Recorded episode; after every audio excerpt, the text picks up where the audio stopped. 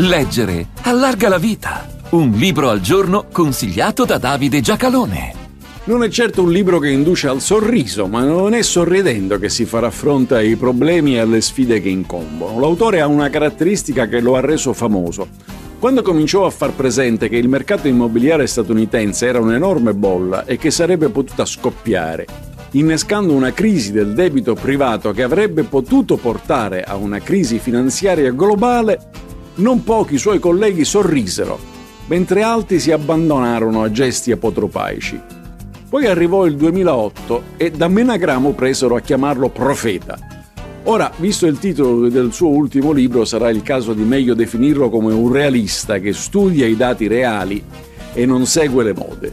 Nuriel Rubini, La grande catastrofe, pubblicato nel duemilaventidue da Feltrinelli nel duemilaventitré.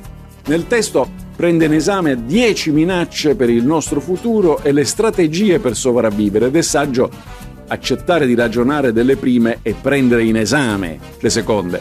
Alla fine del duemilaventuno il debito globale, pubblico più privato, era pari al trecentocinquanta per cento del prodotto lordo mondiale. Decisamente troppo.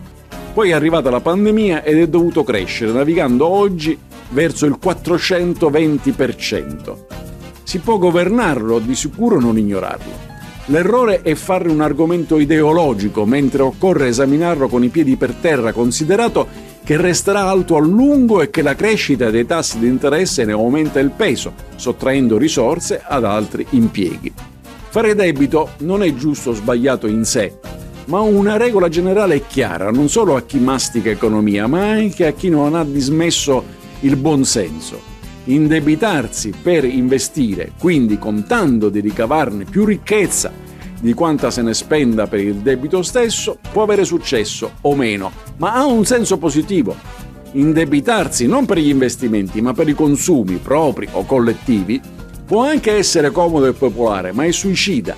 Sarà bene ricordare che troppo debito, in rapporto al proprio prodotto interno lordo e alla propria crescita, nuoce alla libertà e neutralizza la sovranità.